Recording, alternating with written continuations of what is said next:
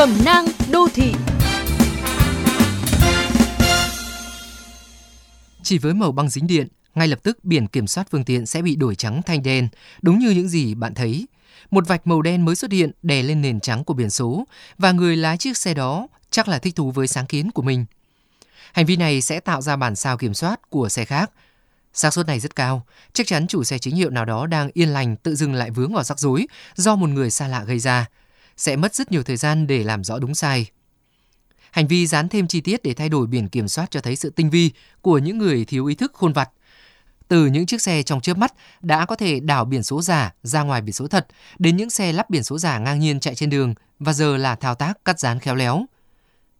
Không bàn đến chuyện các đối tượng tội phạm tìm mọi cách che mắt lực lượng chức năng bằng biển số giả nhằm buôn lậu, buôn ma túy, trốn truy nã. Đó đều là những kẻ nguy hiểm. Nhưng chỉ vì muốn né phạt nguội do vi phạm luật giao thông, muốn tùy tiện hơn khi đi đường mà chúng ta chịu đứng chung hàng ngũ, dùng cùng chiêu thức với tội phạm nguy hiểm, làm vậy có đáng hay không?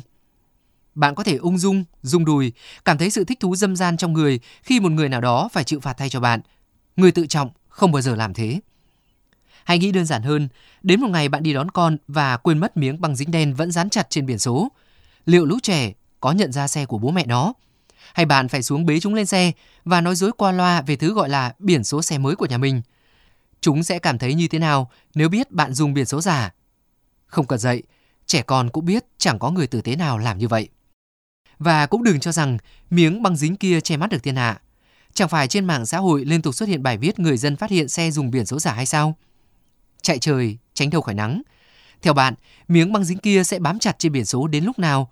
Đến khi nó hết chất dính tự rơi ra hay phải đến khi chủ xe tìm lại được ý thức thượng tôn pháp luật và sự tự trọng của mình?